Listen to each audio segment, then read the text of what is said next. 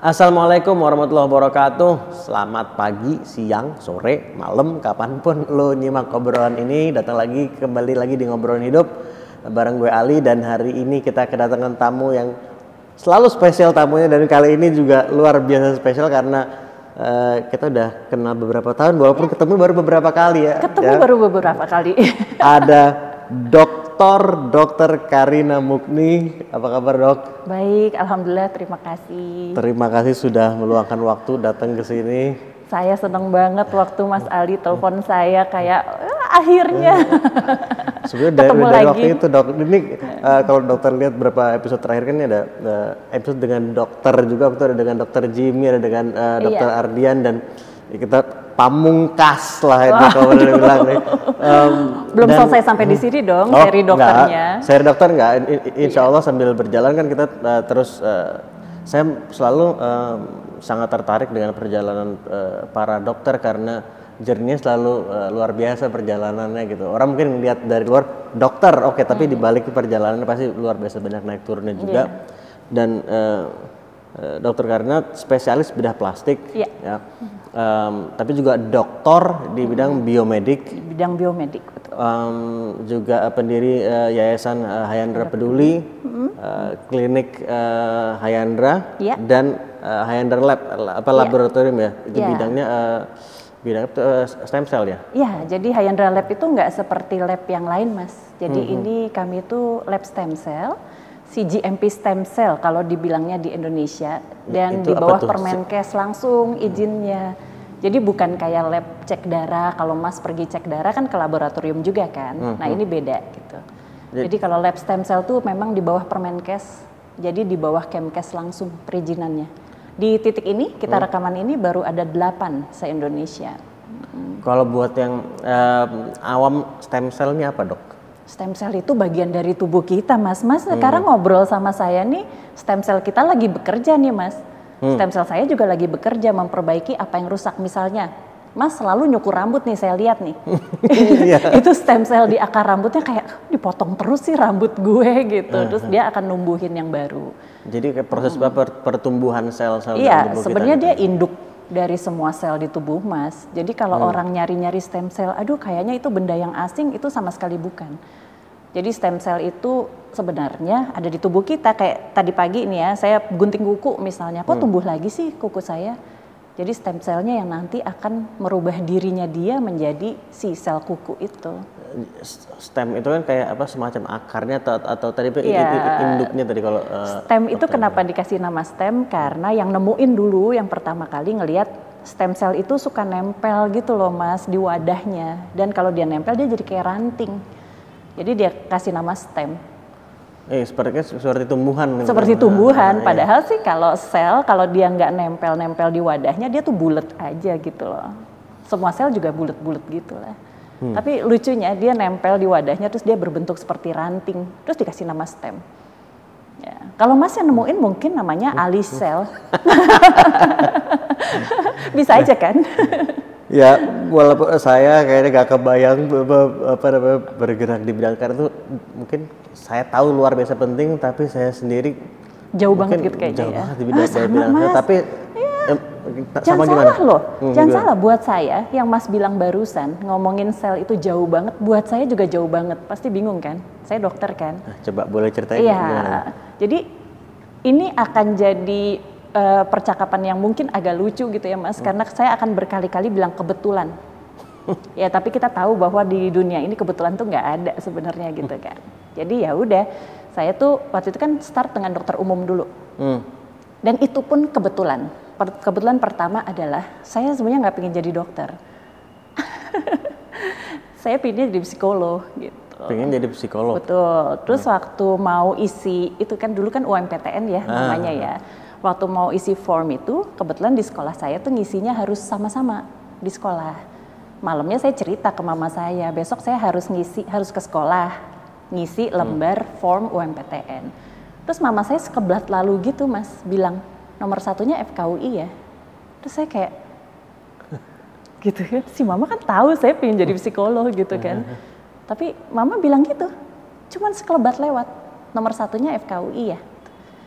di sekolah waktu mau ngisi saya nggak enak hati dong mas ya masa sih si mama ngomong gitu terus saya kayak nggak nurutin gitu kan saya diem aja lama saya pikir satu saya masukin nggak bakal keterima ah nggak bakal keterima nih saya pikir gitu kan ya dilalah gitu keterima mas FKUI-nya yang keterima, psikologinya nggak keterima malah. Jadi terpikirnya untuk uh, daftar ke Fakultas Kedokteran itu betul-betul malam sebelum Malamnya daftar mama, PTN. Ya, mama saya dulu, dulu dulu sih karena mama saya dokter, saya pernah hmm. pingin jadi dokter. Tapi waktu SMA tuh deket-deket ke pendaftaran, saya tuh yakin banget saya pengen jadi psikolog gitu. Hmm. Iya, cuman sekedar mama ngomong gitu aja. Terus saya nggak enak hati gitu kan, mas kalau dititipin orang tua kan juga, yeah. apalagi ibu ya, iya. nggak enak hati dong, hmm. gitu kan. Terus waktu mau nulis tuh kayak, aduh apa jangan ditulis, apa ditulis, tulis aja. Dengan yakin sekali bahwa nggak akan keterima dan keterima. Perjalanan dimulai setelah itu dengan di awal tahun tuh susah payah mas karena saya nggak suka gitu kan. Saya pikir ini bukan bidang yang saya mau gitu. Jadi hmm. tahun pertama kedua ketiga saya struggle banget. Sampai hmm. akhirnya tahun keempat mulai ketemu pasien kan. Hmm. koas gitu yang namanya koas koas itu. Yang kayak uh, di Grace Anatomy gitu di film gitu kan. Ketemu pasien oh mulai seru nih gitu. Hmm. karena saya suka ketemu orang sih. It's, it's okay gitu seru juga. Dan pada suatu titik saya jadi asisten operasi sumbing. Asisten untuk operasi sumbing. Betul. Jadi ada operasi sumbing, kita kita kan koas boleh jadi asisten tuh. Hmm. Ya udah tuh saya, ayo udah deh saya deh yang jadi asisten gitu kan. Jadi kan lihat dari deket tuh mas, asisten kan bantuin yang operasi untuk operasi. Dan saya tuh kayak wow gitu, it change my life sih menurut saya. Pengalaman itu merubah pandangan saya terhadap apa tuh jadi dokter gitu ya di situlah saya ngelihat bahwa operasinya tuh hanya nggak sampai sejam loh mas. Hmm. dan itu tuh merubah muka anak itu tuh seumur hidupnya dia. Bayangin yang tadinya sumbing jadi nggak sumbing dengan operasi di bawah satu jam. Hmm. it's not more than one hour. Dan saya yakin sekali bahwa hidupnya anak ini akan berubah gitu kan. Wah hmm. saya nangis di situ mas. Tadinya pengen sujud syukur terus mikir gitu. Waduh kamar operasi kan lantainya kotor ada juga gitu ya. Maaf, konyol. Tapi beneran itu yang terpikir gitu. Dan saya bertekad saya harus jadi dokter bedah plastik di situ. Awal mulanya yang Awal membuat mulanya. ingin masuk spesialisasi bedah plastik itu saat jadi iya, koas iya, itu. Saat melihat itu, operasi itu, saya melupakan yang lain-lain. Saya suka banyak hal waktu di koas gitu ya. Tapi operasi itu, saya nggak akan lupa sampai sekarang. Dan itu yang membuat saya bertekad waktu lulus bedah plastik saya masuk eh maaf lulus dokter umum saya bertekad untuk daftar ke bedah plastik. The one and only reason saya mau bisa operasi sumbing. Padahal bedah plastik kan lebih luas dari itu gitu ya. Hmm, ada hmm. luka bakar, ada kecantikan, ada operasi nutup tumor, misalnya habis tumor diangkat, banyak deh. Bedah plastik itu luas sekali tapi tekad saya saya harus bisa operasi sumbing. Eh, seberapa berbeda dok? Kayak ini saya tahu saya yakin pasti berbeda, tapi yeah. kan saya awam nih gitu. Yeah. Kayak seberapa berbeda kalau uh, kemampuannya misalnya atau uh, spesialisasi atau tekniknya dalam kayak misalnya operasi uh, sumbing sama bedah plastik yang lain gitu? Uh, Sebenarnya sih nanti kalau sekolah kita diajarin semua sih mas. Hmm. Ya jadi itu salah satu kompetensi dari seorang dokter bedah plastik Hmm. Jadi karena saya pingin bisa itu, saya mau nggak mau harus jadi dokter bedah plastik dong. Saya pikir gitu ya waktu itu. Dan setelah masuk bedah plastik ya segala hal dipelajari. Tapi saya tetap mencantumkan gitu di diri saya bahwa passion saya tuh sumbing sampai sekarang. Dan uh, dari Yayasan Hayan Rep dulu juga sudah sangat banyak yang uh, ya. saya tahu juga melakukan apa operasi sumbing uh, gratis operasi di sumbing banyak gratis, tempat, betul. Tempat, ya? Nah itu ada ceritanya hmm. lagi tuh mas. Saya kan sekolah bayar sendiri ya, hmm. karena kebetulan waktu itu kenapa ya, mam, kayaknya orang tua saya tuh lagi bantu orang tua uh, mereka gitu. Jadi waktu itu saya juga udah nikah, terus ya udah sekolah ya bayar sendirilah gitu kan. Saya kaget kan Untungnya saya punya tabungan, Mas. Dulu waktu SMA saya pertukaran pelajar ke Amerika, tiap hari Jumat saya tuh babysit. Mm. Baby, mm. Saya suka anak kecil, jadi saya pikir ya why not gitu ya. Saya babysit, pulang-pulang dapat dolar dong, bawa dolar tabungan. Nggak banyak sih, tapi begitu pulang kena krismon. Hmm, 97 98. Iya. Nggak lama setelah saya pulang, saya kuliah, saya kena, kita kena krismon ya. Nah, dolar saya yang sedikit itu kan jadi banyak, Mas. Ah, Iya kan? nilainya ya berlipat-lipat ya. Berlipat ganda, terus saya masukin deposito, itulah uang sekolah saya selama bedah plastik. Jadi saya selalu bilang orang-orang sih, jangan salah ya gitu bahwa saya itu sekolah dengan uang hasil babysitting loh gitu. Dan Dokteran lagi sekolahnya. Iya, spesialis lagi gitu kan. Dan nggak perlu malu kan. Ya, ya buat apa malu gitu kan uang halal apa pun.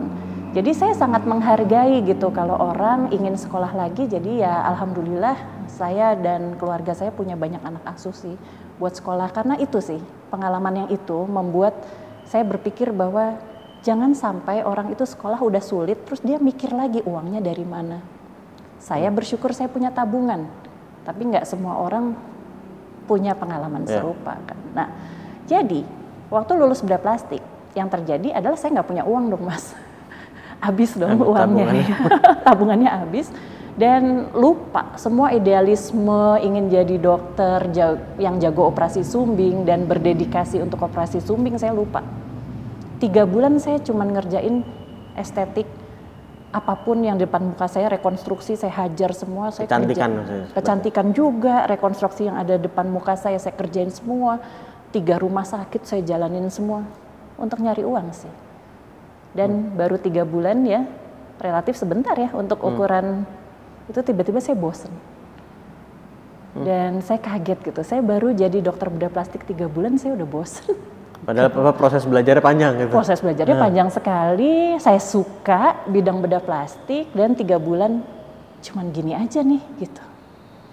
Terus saya mikir kan apa ya yang membuat saya kok merasa empty gitu, ngerti kan mas ya, kayak hampa gitu.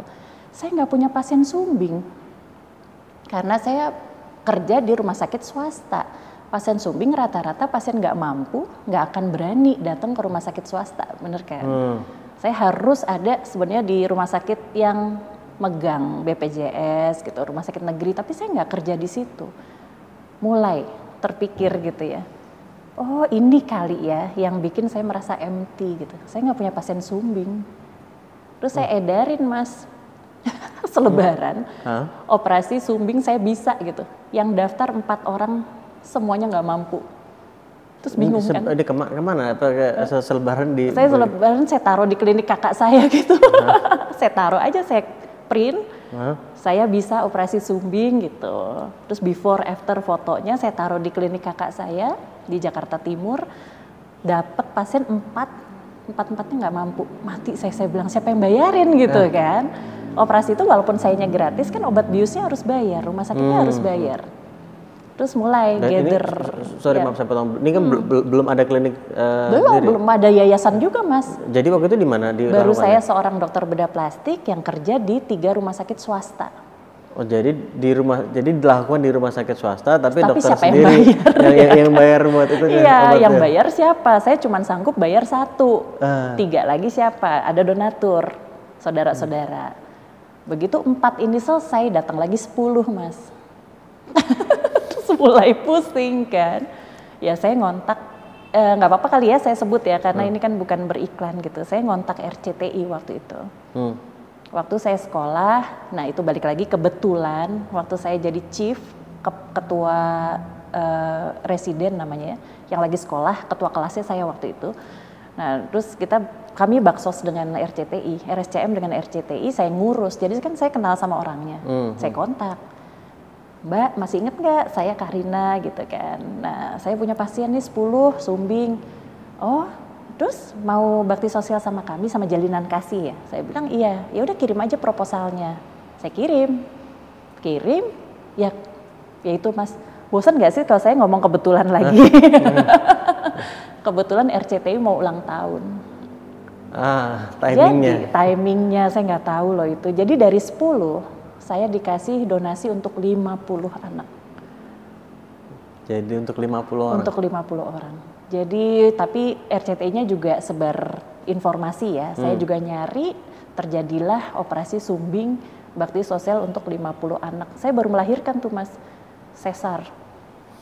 Udah kadung tanda tangan kan harus operasi saya cuma minta waktu saya seminggu ya pemulihan terus saya bawa bayi saya ke rumah sakit. Oh ini kalau direkam sebenarnya gawat juga gitu.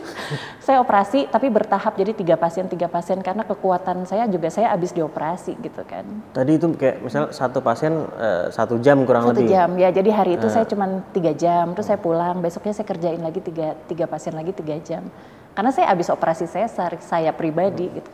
Bayi saya saya bawa. Jadi itu eh, jadi terkenal lah saya di rumah sakit gitu kan. Dokter baru melahirkan gitu kan. Tapi karena passion ya mas ya. Jadi nggak dirasa-rasain sih nggak terasa sakit nggak terasa capek gitu. Nah dari situ terus bergulir kan, terdengar bahwa oh dokter Karina ngoperasi sumbing for free gitu. Dan alhamdulillah kan waktu itu hasilnya cukup baik mungkin ya dinilai ya nggak ada komplikasi apa. Wah baik yang daftar banyak sekali di situ sih.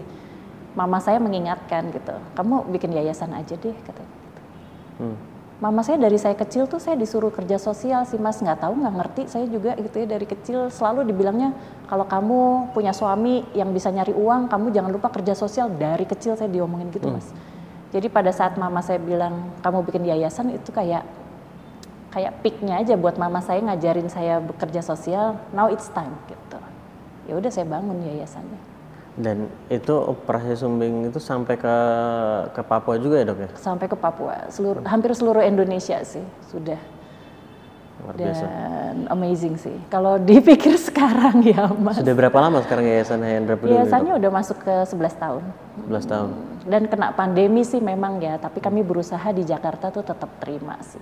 Memang susahnya adalah kami susah untuk terbang-terbang keluar daerah lagi, sementara agak stop. Tapi ya pandemi selesai insya Allah nanti kita jalan lagi lah. Kalau yang di Jakarta sih masih terus. Dan itu kan selain sumbing juga apa eh, mulut-mulut langit eh langit Langit-langit mulut, mulut ya. langit. langit mulut.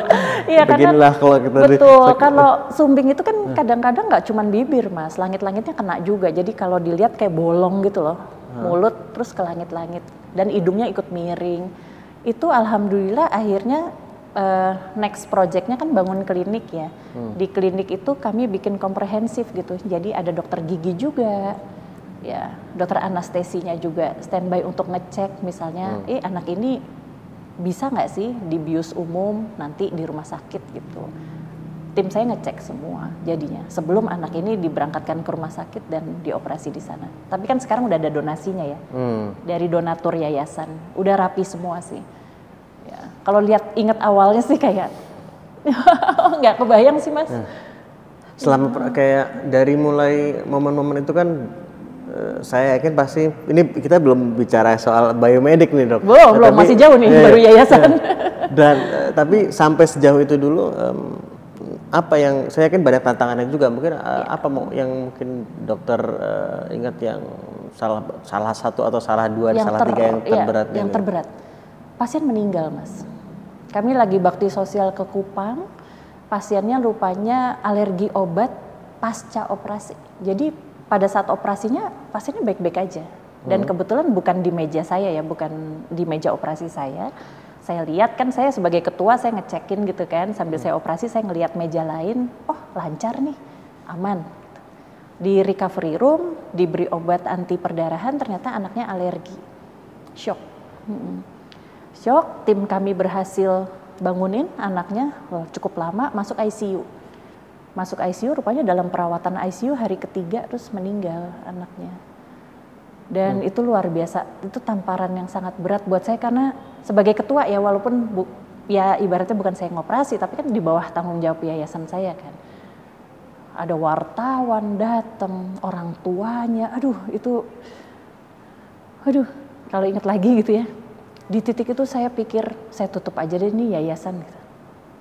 Di sana tuh di Kupang itu saya ingat gitu abis wawancara menerangkan konferensi pers gitu, saya ingat apa saya tutup aja ya yayasannya gitu. Ya memang Allah nggak berkenan rupanya ya. Jadi saya nggak ngomong ke siapa-siapa, saya diem aja. Nah terus ada ibu-ibu nih mas, rupanya beliau tuh pendeta. Terus beliau tuh duduk sebelah saya, saya nggak ngerti nih ibu siapa ya udah saya diem aja, saya juga lagi sedih gitu kan. Terus beliau pegang tangan saya gitu. Dokter saya tahu, dokter pasti di titik ini pengen nutup yayasannya kan. Terus saya kaget gitu mas. Iya sih bu, saya bilang. dok ingat harapan jutaan anak lain yang mungkin dokter bisa bantu setelah ini. Gak jadi langsung. Masih berkaca-kaca sampai sekarang sih kalau ingat kejadian itu sih. Jadi kayak out of the blue tahu-tahu mau Ya. ah, hmm. Banyak sekali. Jadi di perjalanan itu selalu ada aja cerita-cerita kayak gitu-gitu, Mas. Hmm. Di saat kita ragu gitu kan, di saat saya ragu kena gitu kan, kita berbuat baik itu kan bukan gak ada cobaannya kan. Hmm. Iya kan? Maksudnya kayak Allah nyuruh, ya udah Karina amanah kamu adalah bikin yayasan saat ini gitu. Terus bukan berarti bahwa semuanya mulus kan. Tapi di titik-titik itu selalu ada bantuan. Itu yang dulu saya nggak saya nggak terlalu ngelihat itu sebagai apa ya kayak ya it's meant to be gitu. Jadi saya cuman ih kebetulan ya ada ini, ih kebetulan lama-lama saya sekarang yakin mas, apa pun yang kita jalanin, sesulit apa pun bantuan itu akan ada sih dalam bentuk yang berlainan ya. Saat itu ibu pendeta, saat lain mungkin dana gitu, butuh dana. Saat lain mungkin sahabat yang menghibur, bisa jadi kan. Mm. Jadi karena mungkin tantangan yang kita hadapi mungkin berbeda sehingga bantuannya bentuknya berbeda. Bantuannya gitu. berbentuk berbeda. Iya, di titik-titik itu kan persoalannya juga beda-beda kan, Mas. Hmm. Tapi itu sih, itu yang saya ingat sekali tuh, Eh, kayak sesuatu tantangan berat pertama ya yang dihadapi yayasan. Abis itu sih banyak sih. Tapi itu kan keinget banget ya jadinya ya, ya. ya. Mm-mm. Ya. Ya, tapi kita jalan terus. Dan sebenarnya itu yayasan itu salah satu eh, kayak gini. Saya nerima amanah Allah yang pertama, amanah besar pertama setelah jadi dokter kali ya. Nah, terus itu saya pakai buat bargain sama Allah. Suami saya sakit. Suami saya sakit ya nggak ada obatnya. Suami saya kalau capek sekali ya, dia lagi tidur dia bisa kejang gitu. Dan itu nggak ketahuan sebabnya waktu itu sampai sekarang sih nggak ketahuan sebabnya jadi nggak ada obatnya dong. Sesuatu yang nggak ketahuan se- eh, sebabnya pasti nggak ada obatnya gitu. Jadi setelah berjalan yayasan berapa tahun terus suami saya progres ya penyakitnya progres juga. Sementara beliau kan juga dokter dan capek dokter kandungan gitu kan.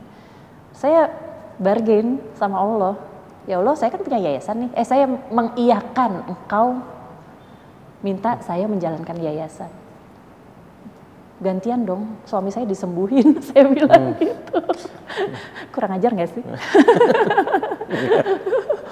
Iya, saya bilang saya kan berbuat baik kan dengan segala tantangannya nih saya jalanin terus. Saya janji deh nggak akan saya tutup yayasan gitu. Tapi suami saya sembuhin dong, saya bilang gitu. Nah, terus ya itulah awal dari biomedik saya tuh itu mas. Nggak berapa lama setelah saya ngomong gitu, saya ketemu dengan saya sebut aja ya dengan dokter Benyamin Bun yang punya PT Kalbe Farma. Hmm. Ya beliau itu dulu guru di UI, pensiun mendirikan PT tersebut. Nah terus beliau rupanya punya lab stem cell pertama se Indonesia mas. Hmm. Dan lagi nyari dokter yang mau fokus ke arah sana. Ke- Terus tersounding lah tentang saya. Jadi stem cell itu kan banyak di lemak. Jadi butuh dokter spesialis bedah plastik untuk ngambil lemaknya. Jadi beliau nyari dokter bedah plastik, saya nyari kesembuhan buat suami saya tanpa tahu bahwa it match. gitu. Art- artinya waktu itu belum belum tahu kalau eh, dari eh, suami dokter itu ada kaitannya Dengan stem, cell, itu. nggak tahu sama sekali mas. Saya dokter bedah plastik. Oh, ka- kami waktu pendidikan zaman dulu ya belum tersebut stem cell itu. Kalau sekarang anak saya di Fakultas Kedokteran dia belajar stem cell, udah cukup umum sekarang. Kalau dulu tuh enggak. Jadi ya udah sekedar itu aja ketemu dipanggil, saya pikir beliau mau donasi untuk yayasan saya gitu. Ternyata justru nyari seorang dokter bedah plastik untuk menjadi pengambil lemak bagi pasien-pasien stem cell untuk lab beliau. Dan terjadilah bahwa saya disekolahkan ke workshop di luar negeri ke mana-mana waktu itu sih. Bela- tadi em, belajar. apa dokter stem cell juga. apa sih gitu kan. Terus ngambil lemaknya yang bener gimana sih gitu. Terus kalau ada pasien nanya stem cell itu apa ya saya harus bisa nerangin. Walaupun penyakitnya beda-beda akan kami kembalikan juga ke dokter yang bersangkutan. Misalnya kalau stroke ya ke dokter syaraf. Saya harus bisa nerangin stem cellnya kan mas. Kayak mas tadi nanya ke saya gitu. Ya jadi saya diberangkatin sekolah ke mana-mana. Waktu pertama sekolah sekolah pertama saya disebut bahwa bisa buat kejang, saya nangis mas. Bisa buat oh Suami saya kejang kan. ya ya. Jadi waktu saya belajar dibilang, jadi stem cell ini gunanya untuk ini, ini, ini, ini, ini, bisa untuk kejang. Oh, nangis saya langsung. Saya merasa itu dijawab sama Allah gitu. Hmm. Keinginan saya untuk menyembuhkan suami saya itu dijawab gitu. Dan yang terjadi ya itu, saya jalankan untuk waktu itu untuk dokter timnya dokter Bun. Ya sambil saya belajar terus, terus ya terikutlah suami saya jadi terobati juga. Luar biasa dan kebetulan kesekian ya mas ya.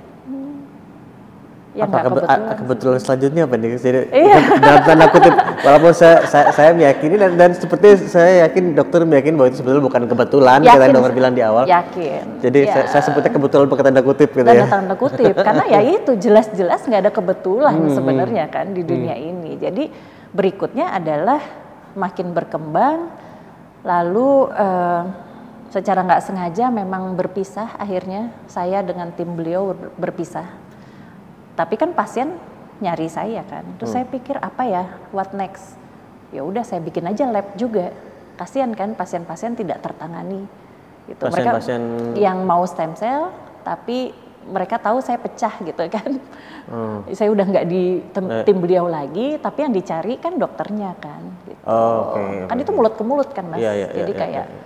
Tapi kan saya mau ini dok, mau perawatan anti aging, saya maunya sama dokter misalnya gitu kan. Tapi saya udah nggak punya lab lagi, saya bilang. Setelah lama-lama mikir, iya ya kasihan juga loh pasien ya. Mereka butuh gitu kan. Nggak cuma untuk kecantikan soalnya kan. Ya kalau kayak Apa aja suami sih dok kalau jadi kalau biar orang tahu Iya. juga gitu kalau stem cell kalau itu mm-mm, di tim kami yang paling banyak itu pasien diabetes loh mas. Diabetes. Ya, makanya akhirnya saya memutuskan ambil S3-nya tuh stem cell di diabetes. Mm, Karena pasiennya banyak sekali. Nomor dua sih anti aging masih ya, pasien-pasien saya. Lalu dokter neuro kami di klinik tuh banyak sekali pasiennya stroke dan autis. Itu banyak sekali. Mm-mm. Dan dengan stem cell juga gitu. Jadi kan broad spektrum banget kan Mas dari kecantikan sampai penyakit dalam, diabetes, sampai stroke, autis, epilepsi, banyak autoimun. Jadi akhirnya bangun lab juga dan mulai gather teman-teman yang eh, sebagai dokter penyanggung jawabnya gitu. Kalau penyakit dalam kan bertanggung jawab untuk diabetes misalnya. Kalau stroke ke dokter neuro itu pelan-pelan satu persatu saya tarik-tarikin tuh. Tapi untuk bikin lab tadi kan juga butuh biaya juga. loh. Oh luar biasa. Jadi itu juga salah satu yang saya tuh nggak ngerti gitu ya dananya dari mana. Terus tapi dulu itu stem cell yang saya lakukan itu kan stem cell yang nggak dibiak. Jadi permenkesnya belum ada sebenarnya. Jadi sah-sah aja dengan dari lab, ya, nah. dengan lab yang kecil itu sah-sah aja. Sampai 2018 permenkes itu dirubah. Labnya Hmm. harus lab CGMP yang yaitu makan dana banyak. Tapi kan waktu saya mulai masih permenkesnya belum ada gitu.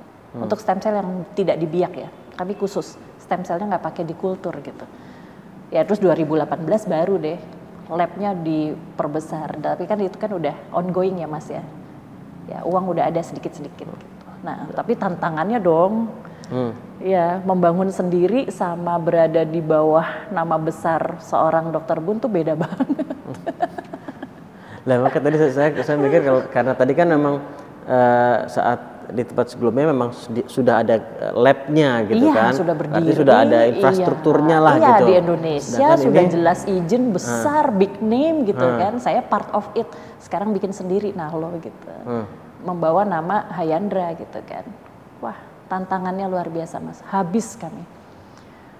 Habis di ya dipertanyakan bener nggak bahwa kami kan keluarkan paten ya setelah itu. Bener nggak sih Hmm. Seorang dokter Karina dengan tim yang masih kecil dan masih muda, timnya masih muda waktu itu kan Hmm. baru berapa tahun berdiri sudah bisa mengeluarkan paten bahwa sel yang kami ambil dengan sekali proses tuh bisa miliaran selnya mas, jadi nggak perlu dibiak. Um, boleh ini sebentar nggak dok? Ini saya pause sebentar nih. Iya. Eh, sekali lagi buat eh, saya dan mungkin teman-teman yang yang nyimak obrolan ini, sel dibiak nggak dibiak ini apa dok? Gitu, buat kita yang awam nih dok. Iya iya gitu. iya benar. Jadi waktu kita ambil sel dari tubuh mas misalnya, terus kalau dapatnya sedikit, itu kan mungkin nggak cukup untuk ngobatin mas. Misalnya katakanlah nau- nauzubillah min dzalik ya mas, mas diabetes gitu. Mas butuhnya banyak. Terus saya dapat lemaknya, aduh kok nggak terlalu banyak ya. Tim lab saya meretelin selnya, selnya ternyata katakanlah 100 juta. Nggak cukup nih buat Artinya memperbaiki kondisi itu, mas. em, yang diambil ini Sel dari tubuh mas sendiri. ah, terus diambil yang stem eh, cellnya aja. Ya, yang stem dan teman-temannya iya. Oke. stem cellnya ada beberapa jenis gitu. Namanya stromal vascular fraction dia satu geng. Terus kita lihat kan dihitung. Aduh ternyata selnya nggak banyak. Itu nanti hasilnya kurang bagus. Kalau kita main sel tuh the more the better mas. Jadi harusnya dapat banyak. Jadi eh, dari kuantitas yang banyak, eh, secara statistik probabilitasnya jadi yang lebih kualitasnya tinggi. banyak juga lebih Betul, tinggi. Gitu. Iya, jadi ada teknik dibiak, diperbanyak. Kami nggak suka teknik itu. Karena kalau dibiak berarti kan di luar tubuh orang itu kan selama dua Hmm. minggu. Ada resikonya tentu dong. Walaupun labnya steril atau apa, dua minggu di luar tubuh tuh resiko. Resiko kontaminasi misalnya kan.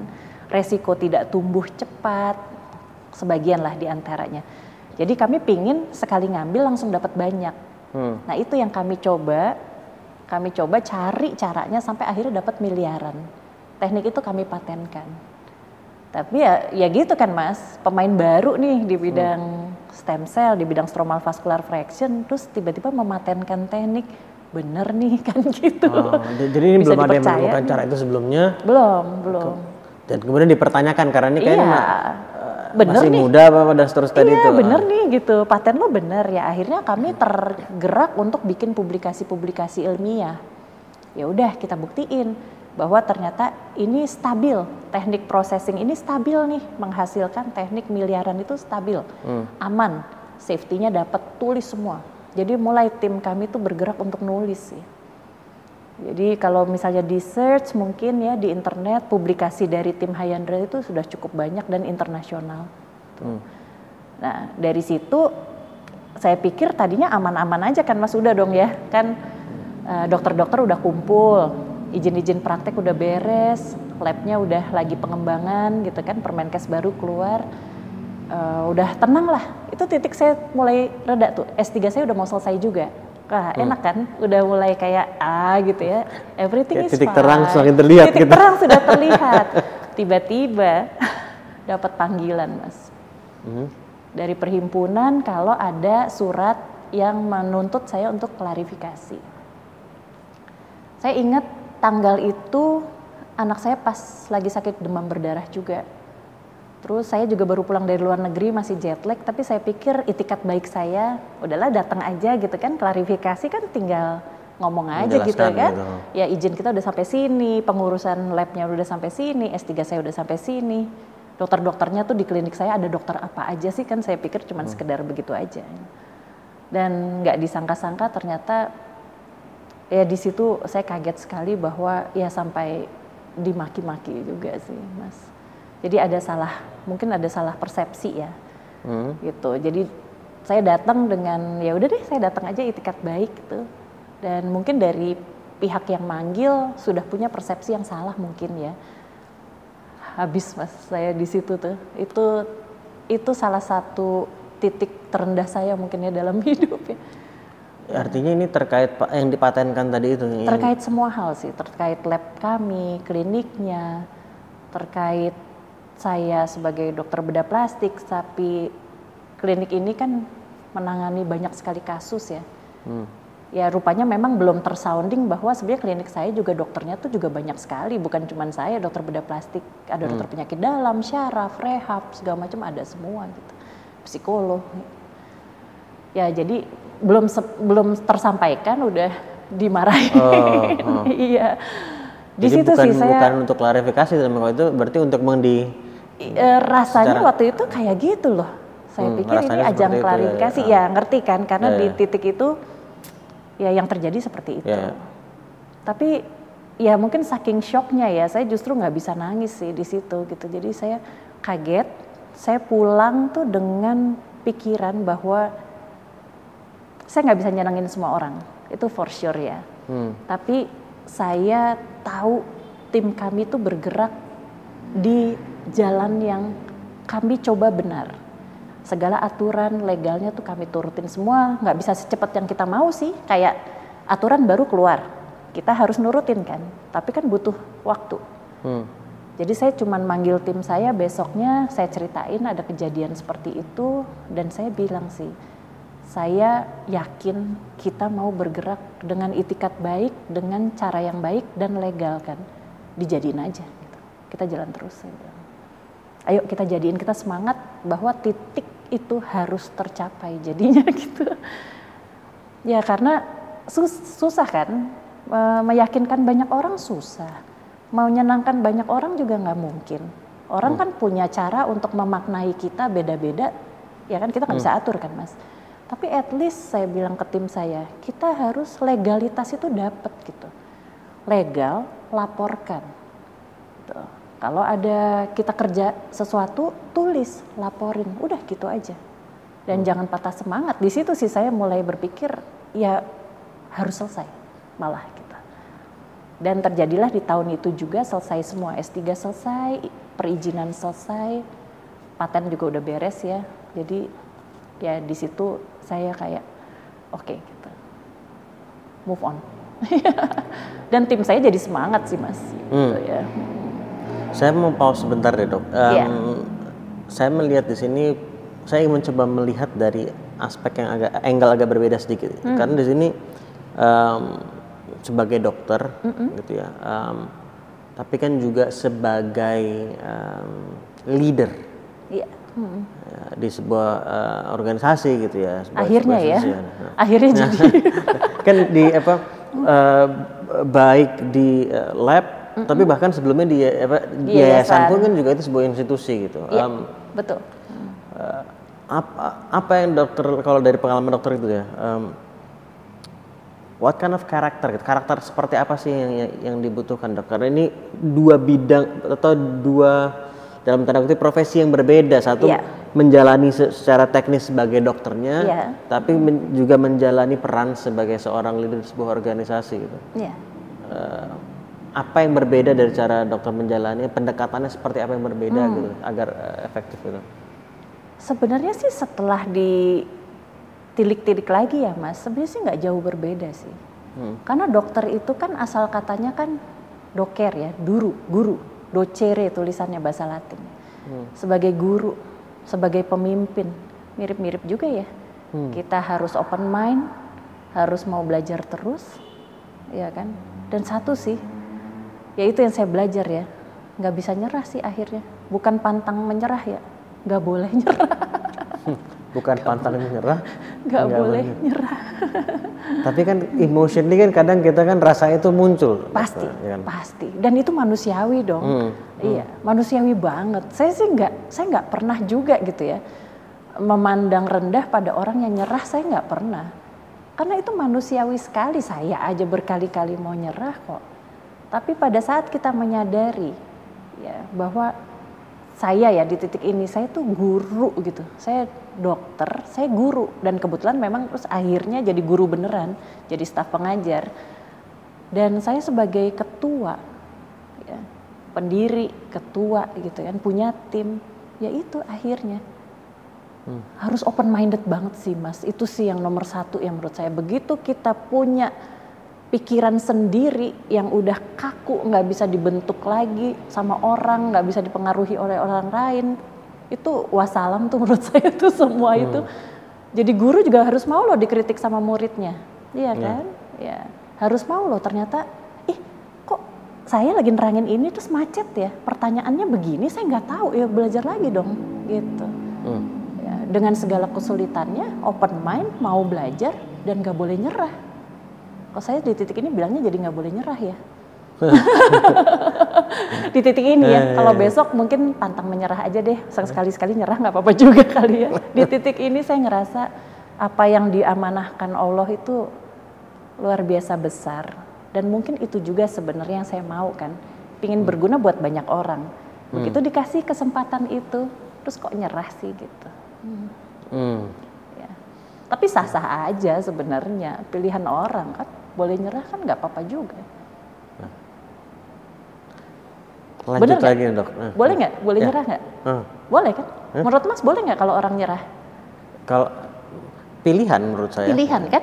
Iya. Tapi di titik ini saya nggak mau. ya artinya pilihan itu datang dengan konsekuensi masing-masing gitu betul, kan. betul. Dengan segala Ya. konsekuensinya ya jalanin aja. Kalau pilihannya nyerah, konsekuensinya akhirnya tidak terjadi apa-apa ya Ya. ya jalanin aja gitu kan. Ya, Termasuk konsekuensi misalnya kesempatan untuk tadi berbakti bermanfaat tadi yang Iya. yang jadi tidak termanfaatkan lah mungkin iya, gitu ya. nggak apa-apa juga kan. Ya ya ya Tapi di titik juga. ini saya menyayangkan. Hmm. Kalau bagi saya dan tim, saya akan menyayangkan kalau kesempatan itu ada dan tidak Ya.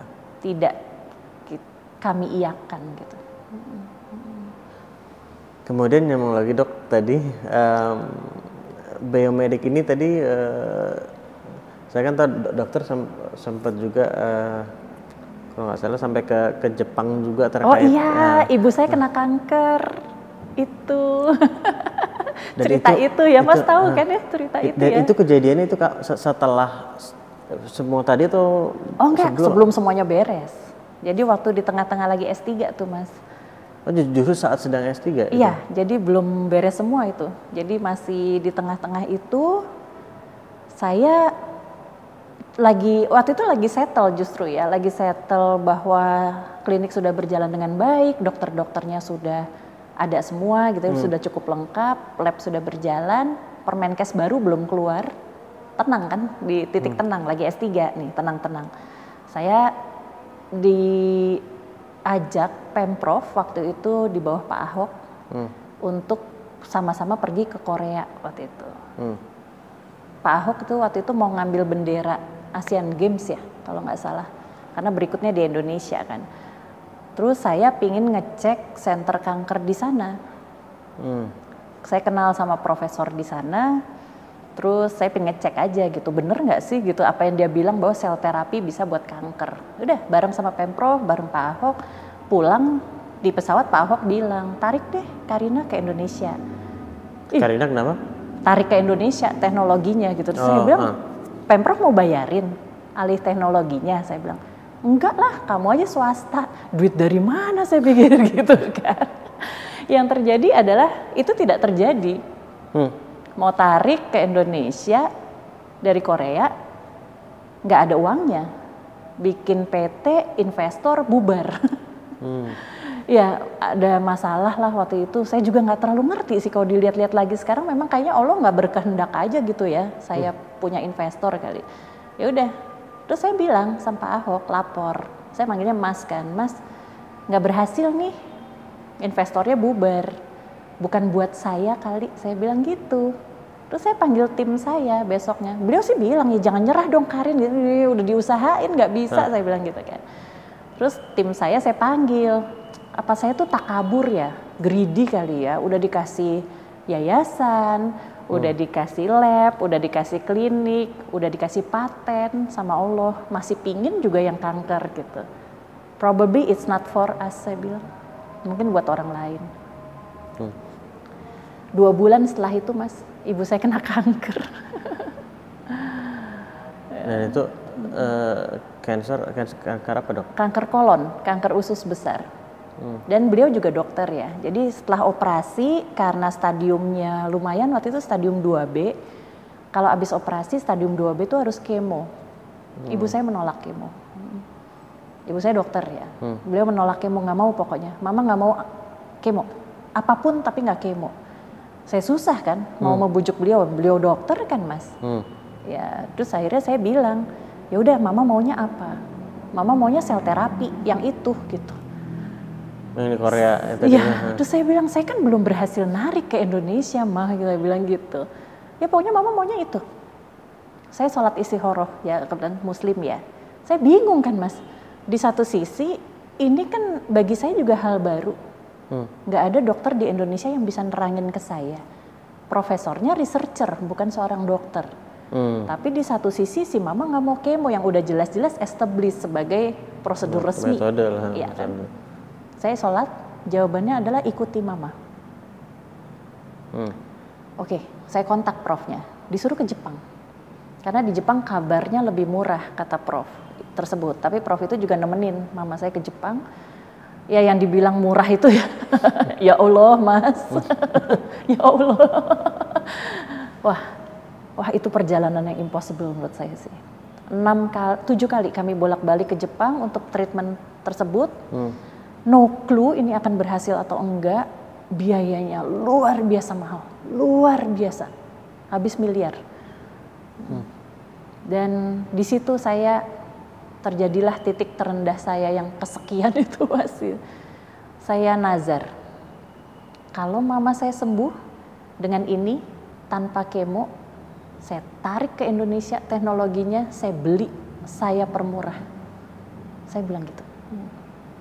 Dan yang terjadi adalah mama saya sembuh Dengan dengan terapi dengan terapi itu tanpa kemo. Saya sampai berhenti S3 saya tuh mas karena kehabisan uang ya di tengah-tengah itu. Hmm. Terus saya bingung kan, mama saya sembuh, saya udah nazar nih, udah kadung nazar kan.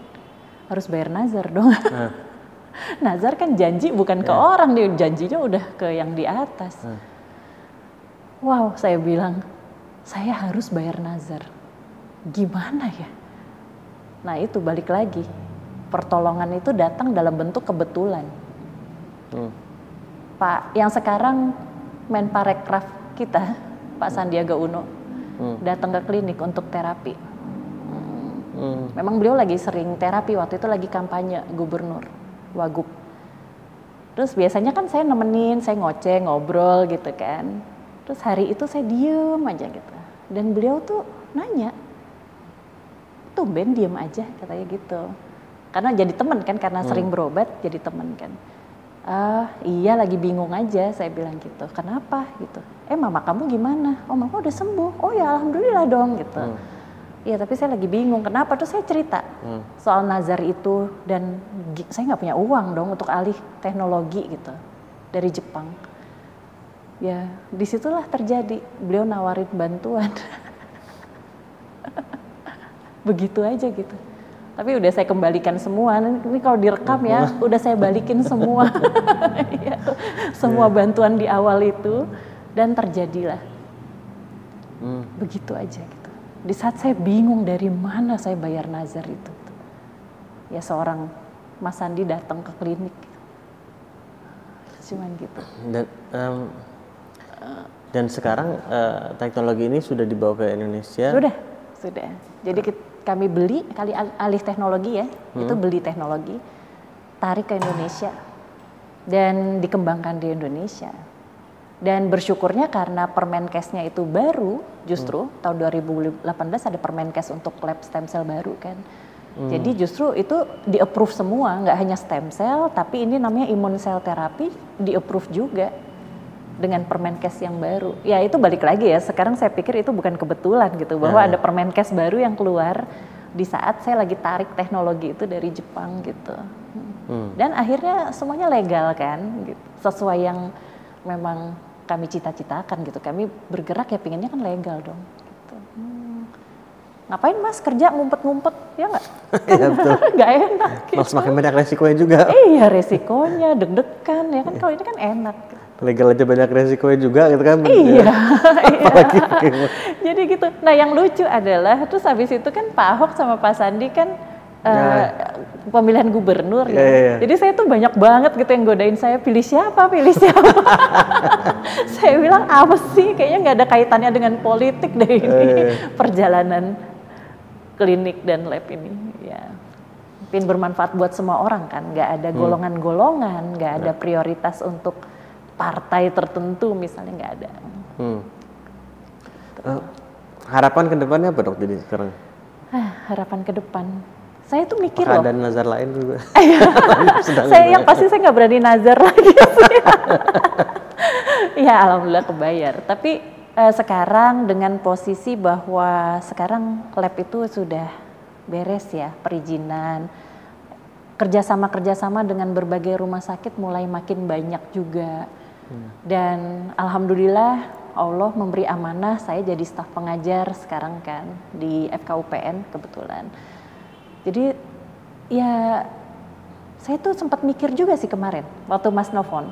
Hmm. Saya tuh ingat loh dulu Mas nanya ke saya, what is your purpose of life gitu kan? Hmm. Dan saya waktu itu kan belum bisa jawab, hmm, apa ya gitu. Terus saya ngeliat-liat YouTube Mas, apa sih tujuan hidup tuh apa sih sebenarnya? Pertanyaan itu tuh apa gitu. Nah pertanyaan itu adalah sebenarnya kan purpose kita hidup adalah sesuai kita diciptakan. Sebenarnya hmm. pencipta kita yang hmm. ya kan memberikan tujuan itu kan pencipta yeah. kita kan Allah. Dan sekarang saya tahu adalah sebagai dokter, sebagai guru. Hmm. Ya. Dokter adalah guru kan? Yeah. Ya, itulah tujuan hidup saya. Dan itu yang akan saya jalankan ke depan. Jadi guru untuk diri saya sendiri dulu, untuk tim saya, anak saya, keluarga, masyarakat, pasien, murid-murid semuanya gitu. Kalau memang jalannya adalah seperti ini dengan teknologi baru harus tarik lagi. Eh Mas sudah tahu belum sih yang terakhir? Itu? Teknologi yang baru lagi? Belum. Belum tahu ya. Belum. Oh itu saya belum sempat cerita. Apa itu? Covid. Hmm Oh, terkait dengan vitamin bukan ya? Bukan, bukan yang vitamin-vitamin. Oh. Ternyata salah satu yang bisa meredakan badai sitokin pada COVID yang bikin penderita COVID meninggal, zat-zat tersebut tersimpan di dalam trombosit, Mas. Tersimpan di dalam trombosit pasien itu bulan September kemarin kami menemukan hipotesis itu dan bersambut dengan uji klinis di Rumah Sakit Koja. Saat ini sedang berjalan menuju ke fase 3. Fase 1 dan 2-nya sudah selesai. Fase 1, 2, 3 itu apa dok? Fase kalau kita uji klinis hmm. di kedokteran sebelum kita menyatakan bahwa ini beneran bisa gitu ya, hmm. aman dan terbukti efektif. Hmm. Kita harus melakukan serangkaian uji klinis Mas hmm. hmm. namanya. Jadi pertama harusnya di sel dulu, itu udah lewat dulu ya. Terus ke binatang, itu juga udah pernah Nah, terus habis itu ke manusia, fase 1, 2, oh. 3. Ya minimal itu dulu. Fase satunya adalah untuk safety-nya. Jadi bulan September lalu, ya itulah titipan Allah berikutnya gitu ya. Hmm. Saya tuh kaget dengar berita teman saya meninggal karena COVID dan beliau dokter, spesialis, seumur saya. Dan saya tuh kayak, yang saya tuh sama sekali nggak pernah berurusan dengan COVID karena sekarang kan saya prakteknya di klinik aja kan hmm. dan saya ngajar gitu. Saya nggak kerja di rumah sakit, tidak menerima pasien COVID juga. Hmm.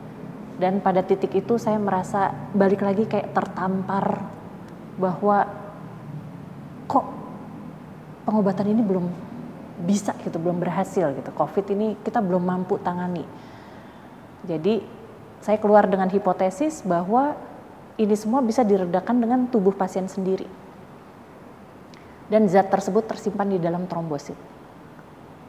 Lalu saya coba, kita coba serial case reportnya berhasil, maju lagi di rumah sakit Koja minta untuk uji klinis fase 1, direktur setuju.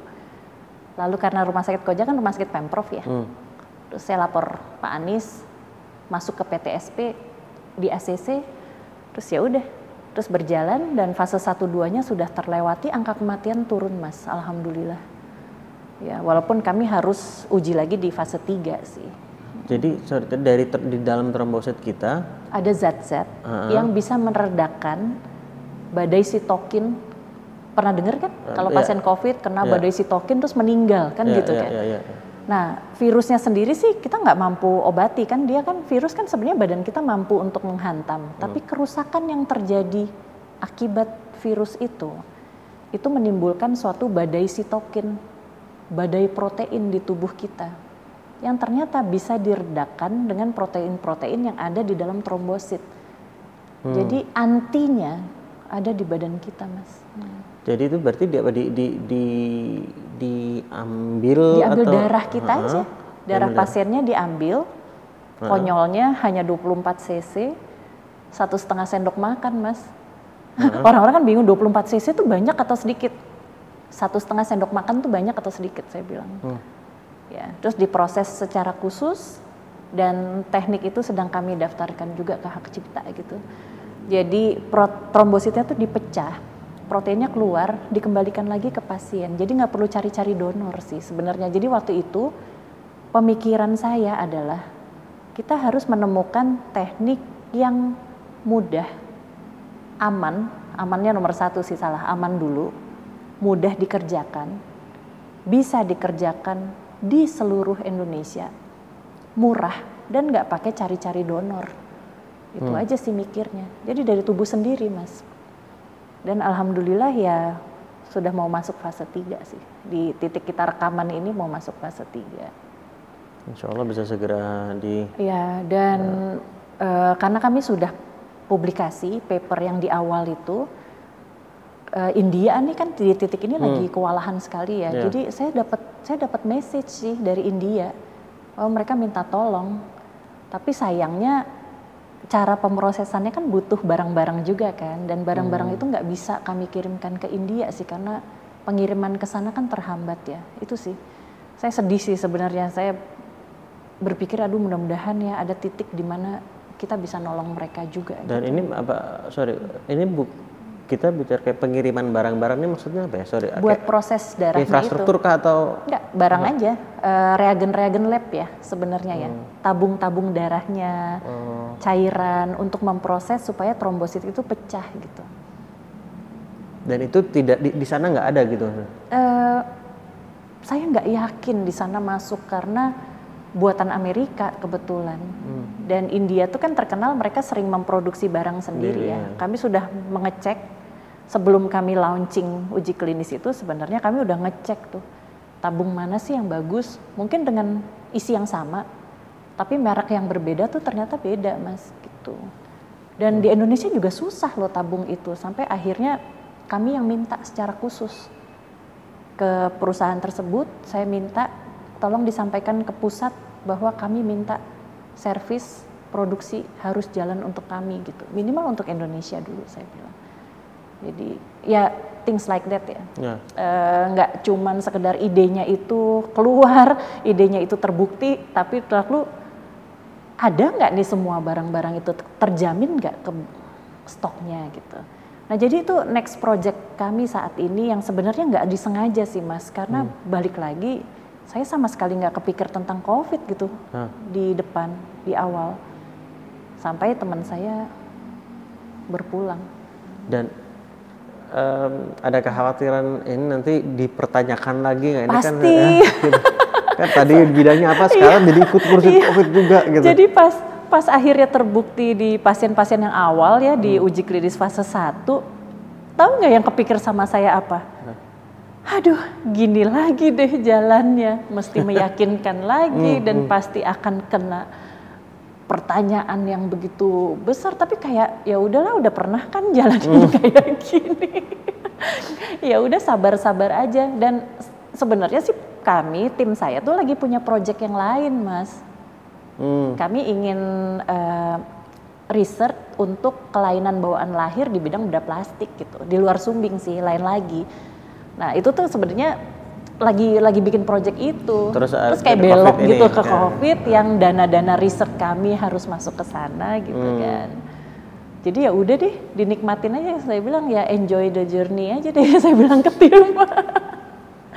Balik lagi mas, nanti juga kayak gitu lagi. Harus membuktikan, harus publikasi, dipertanyakan, mungkin dengan tanda tanya bahwa yakin lo gitu bener gak gitu, bener gak sih nih anak gitu kan?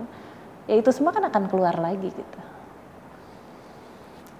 dok em, ini eh, pertama saya mau terima kasih banyak sama dokter udah, udah sharing dan, dan saya yakin semua yang nyimak juga pasti em, akan menyampaikan hal yang sama untuk berterima kasih sama insight yang dokter Aduh. berikan juga. Saya terima kasih sama mas nih kesempatan ini jadi ada gitu Oh, kan. sa- saya sangat berterima kasih dan saya masih ada pertanyaan tapi dok. Gak apa-apa, silakan silakan. ya. I'm here. Eh, dari perjalanan dokter kalau dokter melihat eh, ke belakang gitu ya. Iya. Karakter apa gitu dok yang menurut dokter penting untuk kita bangun dan tanamkan agar kita lebih eh, baik dalam menjalani hidup terlepas bidang kalau dokter sekarang di bidang mungkin Iya. kedokteran gitu kesehatan gitu. Cuma em, kalau saya ngeliat journey ini mungkin journey dokter dengan naik turun yang luar biasa ini uh, mungkin ada orang lain di bidang yang berbeda juga dengan naik turunnya mereka gitu betul, ya. Betul. Um, dan buat orang lain yang mungkin ingin yang mungkin sedang uh, ingin uh, menjalani hidup mereka dengan lebih baik. Iya. Um, what kind of karakter yang menurut dokter itu essential gitu, yang penting. Kasih clue dong mas. Nah, Kasih clue dong. Apa gitu? saya justru saya ini mau minta satu dokter mau belajar kok dari pengalaman ini Iya. secara subjektif maksud saya. Subjektif ya. Heeh. Ya itu balik lagi. Pantang menyerah, sabar, mau belajar. Hmm. Iya, Pantang menyerah, sabar, mau belajar. mau belajar dan banyak bersyukur deh kayaknya ya. Itu yang saya lihat mungkin orang suka lupa ya. Hmm. Banyak bersyukur bahwa di tengah ya itu semua perjalanan kita terus ada kebetulan kebetulan kecil itu disyukuri deh. Karena kalau enggak kita nggak akan pernah bisa melewati itu gitu. Kita akan nyerah saya rasa di saat kita nggak bersyukur. Oh ya ada satu yang saya belajar ding dari teman saya baru-baru ini di saat saya merasa lagi merasa melo gitu biasa kan mas aduh gitu ya kok ini susah banget gitu kan terus tiba-tiba dia teks saya. Nggak tahu deh nggak ada padahal nggak ada pembicaraan awal apa sebelumnya. Jangan lupa bahwa kita tuh baik. Itu. Orang Jangan suka lupa bahwa kita itu baik. ya bahwa kita itu baik dan kalau kita menjalankan dengan baik kita akan baik-baik saja. Kita suka lupa kita itu baik jadi kita mempertanyakan kan pada saat dihujat pada saat dimaki orang oh iya ya gue gitu ya gitu kan Iya kali ya gue greedy kali ya gue mikir duit kali ini ya makanya gue ke mana-mana sekarang gue mikirin covid gue ini gitu ya kita lupa gitu kita tuh mau berbuat baik, kita nih baik, kita mau niat baik, jalannya baik, kita lupa itu, gitu. dan kita nggak appreciate diri kita sendiri, gitu. jadinya. Hmm. Penting nggak menurut Mas appreciate diri sendiri? Sangat, Sangat penting. sangat penting. Itu, saya kaget sih waktu saya di teks begitu terus kayak apa ya? Terus saya sampai nyari-nyari pembicaraan kami sebelumnya apa nggak ada nggak ada apa-apa sih. Tahu-tahu aja gitu. Iya, kayak ya teman saya tuh cuma ngingetin saya aja sih. Appreciate yourself. Tadi dokter bilang terkait bersyukur banyak banyak banyak bersyukur Iya. ke- saat kebetulan dalam tanda kutip itu Hmm. yang mungkin dibilang kecil tapi sebetulnya nggak kecil gitu ya. Sebenarnya nggak kecil Nah. dan nggak kebetulan. Nah, Cuma dan- kan dan kadang nggak- kebetulan dan Iya, nggak kecil dan gitu. nggak kecil. Jadi semua ini kita serba tanda kutip semua. iya. Jadi kan kesimpulannya kan eh, kadang-kadang kan kita gitu, ah kebetulan nih enggak Hmm. lah gitu, nih pas aja, besok juga nggak gitu kan gitu kan kadang-kadang. Itu enggak Ah. loh. tapi, tapi buat orang yang merasa kebetulan-kebetulan yang tidak terjadi dalam hidup mereka ya, merasa saya bilang ya merasa Iya. merasa seperti itu gitu Em, bagaimana kita, eh, mungkin saran dari dokter untuk tetap bisa melatih menghadirkan rasa syukur itu sendiri Hmm, saya akhirnya ya, saya berpikir kita tuh nggak boleh sendirian juga kayaknya ya mas ya. Hmm. pada saat kita tuh sendiri dan kita merasa sendiri itu pikiran-pikiran negatif itu kan keluar gitu. Ya mulailah mencari teman yang sevisi menurut saya sih. Hmm. Dalam perjalanannya jangan pernah berpikir Anda akan sukses sendirian gitu. Dan Anda akan mampu sendirian mengatasi semua kegalauan Anda dan segala macam sendirian tuh nggak bisa, Mas itulah mungkin yang namanya law of attraction kan itu ada kan. Hmm. Saya suka banget tuh buku The Secret. itu kayak waktu baca itu kayak tiap berapa halaman, oh ini gue alamin. Pas buka, ah ini nih gue ngalamin juga gitu kan. Tapi itulah gitu. Jadi bu- buka diri untuk belajar, untuk mau menerima orang lain yang dalam jalan yang serupa. Gitu. Saya tadi bilang ya sebelum kita rekaman, saya kan ngecekin rekaman mas sebelumnya dong. Pas diundang kan kita juga pengen tahu ya, jangan sampai nih kita ngomong nanti salah-salah nih kan, nanti nggak cocok lagi sama temanya gitu. Dan saya merasa sangat akrab gitu loh dengan tamu-tamu mas selama ini. Karena mungkin benang merahnya adalah kami semua mengalami hal yang sama, ya termasuk Mas Ali sih, kita ya jadinya ya. Kita mengalami journey bentuknya berbeda, tapi journey kita ups and downs-nya itu sama semua kan. Tantangannya, bagaimana kita handle itu dengan pantang menyerah, makin lama makin kuat. Galau ada yang nemenin gitu, ada Hmm. yang tiba-tiba kebetulan ada insight, ada tilikan bagus yang membuat kita jalan terus. Sama semua pasti ngalamin seperti itu. Dan itu yang saya lihat gitu di di YouTube YouTube Mas itu. Saya merasa sangat akrab gitu dengan tamu-tamu Mas, padahal nggak kenal sih. Mereka juga nggak kenal saya ya. Saya Mas Andi kenal dong berarti. Mas Andi kenal ya. Satu aja, yang lain dong kenalin dong Mas. Itu banyak yang ngetop tuh soalnya. yang tamu Mas banyak yang ngetop. Nah jadi itu, saya merasa ternyata harusnya di luar sana tuh teman-teman itu tuh banyak sekali gitu. Dan tentu akan nanti suatu hari akan ketemu juga pasti. Ya. Jangan pernah berpikir Anda melalui journey ini sendirian sih. Ya, kalau boleh mesen gitu ya Hmm.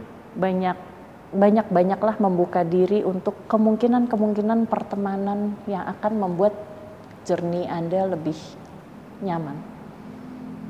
You definitely need friends. Ya. Ya. Em, tadi waktu dokter cerita perjalanan itu saya juga di kepala saya beberapa kali muncul law of attraction banget ini law of attraction banget Iya ini. kan, Iya, iya iya, kan. Akhirnya jadi kebet kebetulan lagi. Hmm. Kebetulan ya, eh kok kita ngobrol sama orang itu kok nyambung ya Iya, gitu. iya, iya. Kok yang kemarin rasanya lagi pusing dengan persoalan yang ini, kok ada ya ketemu orang yang terus bisa memberikan problem solving gitu. Hmm. Out of the blue aja gitu kan, terus tiba-tiba datang. Itu ya, percaya itu yang saya suka bilang sih, gimana ya caranya saya ngajarin anak-anak saya juga ya untuk believe, untuk ya- yakin gitu. untuk yakin. Mm. Kalau dokter apa kalau dari eh, melihat ke belakang yang membuat dokter yakin itu apa? Atau ada nggak sesuatu yang dokter lakukan Hmm. untuk menghadirkan keyakinan tersebut di, di situasi yang berbeda-beda tadi? Saya banyak kontemplasi sih memang mas. Jadi apa pun yang saya lakukan saya berpikir. Tapi kan mungkin kan nggak semua orang punya ciri kepribadian seperti itu ya, memikirkan apa yang sudah lewat misalnya. Nah itu, makanya saya sampai detik ini juga belum nemu tuh mas, gimana ya caranya saya menularkan yakin itu ke orang lain gitu. Percayalah gitu. You will when you believe. Ada lagunya kan? Iya. Iya. Terus kayak ya oke meng- ngomong seperti itu kan mudah. You will when you believe. Tapi believe nggak sekarang gitu. Gimana tuh nularinnya? Nanti kasih tahu ya kalau ada tamu lain ya misalnya bintang tamu lain yang ngasih jawabannya saya mau tuh dikasih tahu. Saya ingin bisa menularkan itu minimal ke anak-anak saya, ke tim saya Keyakinan tadi. ya, believe. Ya, itu kan dari hati sendiri kali ya. ya. Dengan cara yang menemukannya tuh beda-beda pasti, saya yakin. Dok, mas gimana em, bisa believe mas? Saya, Hmm. saya kalau yang membuat saya believe adalah salah satu ya. Hmm. Eh, Jadi kayak gue diwawancara. Eh, nggak apa-apa. Nggak apa. Eh, salah satu mungkin ada ada di antara beberapa adalah saya memperbanyak diri untuk mengkonsumsi konten-konten seperti ini gitu. Hmm. Mengkonsumsi ini menurut saya jadi buka, baik dengan apa yang saya dengar, saya ini men- menyimak gitu ya. Iya. Nah, atau apa yang saya baca ya atau apa yang saya tonton. Eh, jadi memperbanyak referensi-referensi yang menunjukkan bahwa it's true gitu. It's true, you have to believe Nah, it's jadi true ya. ini loh kan kita kan akan yakin saat ada banyak contoh Iya. gitu kan. Eh, jadi tapi kali ini sebetulnya contoh yang sebaliknya juga ada kan sebetulnya. Nah, Betul. jadi Iya. saya harus eh, atau saya perlu lah, saya perlu untuk lebih secara sengaja dan terencana Iya. eh, memperbanyak si referensi. eh, referensi yang membentuk keyakinan yang saya inginkan itu. Iya. Gitu. Tapi Mas melakukannya terencana ya, that's good. Oh. Se- Dan saya bilang terencana karena menurut saya ya, Hmm. kalau eh, referensi yang negatifnya itu Iya. tanpa kita undang dia juga udah datang. Datang juga. Jadi kita harus lebih banyak ya, harus Betul, terencana. betul. Kurang lebih gitu loh mungkin. Iya, ya bagus bagus. Ya nggak semua orang juga harus bikin acara seperti Hmm. ini kan. Tinggal nonton kan juga bisa. Dan dan jujur saya jadi gue yang curhat ini. Eh nggak apa-apa, nggak apa-apa. Kita seneng. kita juga belajar Da- jadinya. sa- Salah satu uh, alasan saya juga kenapa uh, saya ngobrol sama dokter dan semua dengan tamu-tamu sebelumnya juga, Hmm? itu adalah kan saya jadi terus mendengarkan dan Iya. menyimak dan dan mengkonsumsi Iya. uh, ke benak saya semua apa yang disampaikan hal-hal positif itu mem- membentuk uh, satu membentuk dan insya Allah menjaga keyakinan yang saya Iya. butuhkan juga gitu. Dengan referensi yang terpilih lah ya, gitu Ya. ya. ya, gitu. Ya. Iya. Oh bagus juga tuh. Iya. Itu oke karena kebetulan saya juga punya YouTube. Nah, Walaupun bergerak di bidang medis, I'll keep that in mind. Hmm. Dan eh, buat kalian semua juga nih eh, YouTube-nya eh, Dokter Karna juga ada di bawah. Kalau lihat di YouTube di description videonya ada ke sosial medianya, ke YouTube-nya juga ada bisa Terima langsung ke situ. kasih. Iya, semoga berguna. Hmm, Iya. saya termasuk yang udah nonton juga dan saya bisa bilang berguna, sangat berguna. Dan dan dan ini loh dok, nggak cuma ber- bukan hanya berguna tapi juga eh, enjoyable gitu, apa fun, eh, seru Iya. gitu. Kita udah lama banget nggak ketemu. Iya, udah lama banget. Iya, tapi selalu connect. Iya. Alhamdulillah. Alhamdulillah. Tapi iya itu benar banget sih. Iya, menjaga supaya referensi-referensi kita tuh tetap membangkitkan ya itu ya, belief kita tuh terjaga gitu. Dua pertanyaan terakhir dok, Iya. atau mungkin lebih nggak tahu. Semoga nggak susah. Ini kayak nggak, ujian ini. S3 loh mas. Kita nebak-nebak ditanya apa ya. Eh, nggak, eh, saya suka nanya tentang kegagalan. Em, kita semua pasti pernah mengalami eh, kegagalan-kegagalan tertentu. Pasti. Nah, em, cuma eh, orang punya angle berbeda-beda atau secara filosofis gitu melihat kegagalan itu seperti apa. Kalau dokter sendiri melihat kegagalan itu seperti apa? Kegagalan adalah cara saya belajar. Hmm. Nah, Itu. Cara saya belajar. Iya. Dengan gagal itu saya belajar jauh lebih banyak di saat saya sukses. Iya kan? Pembelajaran lebih baik saat ketika saat gagal ketimbang saat kita sedang sukses. Iya, pada saat gagal kan mempertanyakan kan. Kenapa? Gimana? Baca, cari tahu apanya. Hmm. Gimana sih cara saya menenangkan diri aja dulu. Belajar menenangkan diri di saat gagal itu datang gitu kan. Hmm. Itu kan perlu belajar juga mas. Dulu kalau saya gagal mungkin saya ngurung diri kali di kamar misalnya. Dan sekarang kan ngapain ngurung diri? Besok udah ada pasien terus saya nggak ketemu pasien gitu iya kan? Sama pasien aja kan mungkin treatment kita tidak berhasil itu kan juga sangat mungkin. Hmm. kita nggak pingin sih treatment kita kurang berhasil misalnya tapi ya masih ada yang di atas ya. Kita hanya bisa usaha. Nah jadi ya cara saya untuk belajar kalau saya saya belajar sangat keras pada saat saya gagal Kalau tentang sukses dok, ada nggak perbedaan bagaimana dokter melihat sukses dulu dan sekarang? oh jauh ya. Dulu sukses ya itu gimana tuh cara ngembaliin uang tabungan yang hilang? Iya kan? Atau terkenal sebagai seorang dokter bedah plastik. Oh kalau bedah plastik paling jago sumbing misalnya seluruh Indonesia tuh dokter Karina. Itu aim saya dulu. Saya pingin jadi ahli sumbing nomor dua se Indonesia karena yang nomor satu guru saya. Jadi saya bilang nomor satu kan guru saya. Gue jadi nomor dua deh terjago se Indonesia itu dulu hanya sekedar itu. Sukses adalah kalau saya berhasil mencapai titel itu saya pikir gitu. sekarang beda jauh mas. Sukses itu adalah ya bagaimana sekarang kita jalanin tujuan hidup dengan baik sih. Hmm. dan ya yang sukses-sukses pencapaian itu kan hanya milestone aja jadinya kan. Di tiap perjalanan ada pencapaian dapat jalan lagi pencapaian berikutnya. Ya never ending aja sampai selesai. Saya udah nggak ada lagi target pencapaian titel atau apa itu. rasanya nggak ada deh. Tapi memang mungkin itu sudah disediakan di jalannya ya. Bahwa misalnya oh setelah jadi dokter ngajar next stepnya milestone-nya adalah profesor. Misalnya kan begitu. Tapi itu sudah tidak menjadi tujuan akhir kan. Udah dalam perjalanan orang-orang yang kayak kita jalanin kayak begini udah nggak bisa lagi. Oh saya tujuan akhir saya saya mau jadi profesor. No dengan- itu ada di jalannya. Itu mungkin itu pencapaian berikutnya. Tapi jalan itu tujuannya adalah ya berguna Dan dengan menjalaninya beberapa pencapaian tadi pun itu juga Akan bagian- dapat- jadi bagian dari perjalanan. jadi bagian dari perjalanan aja saya melihatnya sekarang seperti itu Hmm. kalau dulu kan targetnya itu Oh. sekarang itu adalah pencapaian-pencapaian yang terjadi aja dalam menjalani ini. Tuh. Jadi lebih rileks nggak sih mas kalau begitu? Ya, ya. Ya ya, saya sih lebih nggak ya gitulah. Jadi lebih nggak apa ya? Beban Nggak terlalu beban aja gitu ya. Ya udah, amanah berikutnya juga kita nggak tahu ya mas. Hmm. Heeh. Itu kan kayak surprise gitu, tiba-tiba ada amanah baru lagi. Kayak COVID ini Iya ya. kan? Ya bersiap-siap aja deh. Ya, jadi kayak ya kita cuman bisa menyiapkan diri kita untuk pantas menjalankan amanah berikutnya gitu aja kan. Dokter, thank you so much. Iya, Terima kasih banyak sudah sama-sama. meluangkan waktu ke sini, sudah berbagi Iya. begitu banyak pembelajaran. Aduh semoga ya Mas, saya khawatir juga sih. Ada yang bisa ditangkap nggak ya dari Oh, itu? atas nama, insya Allah atas nama semua yang nonton saya bilang eh, sangat bisa.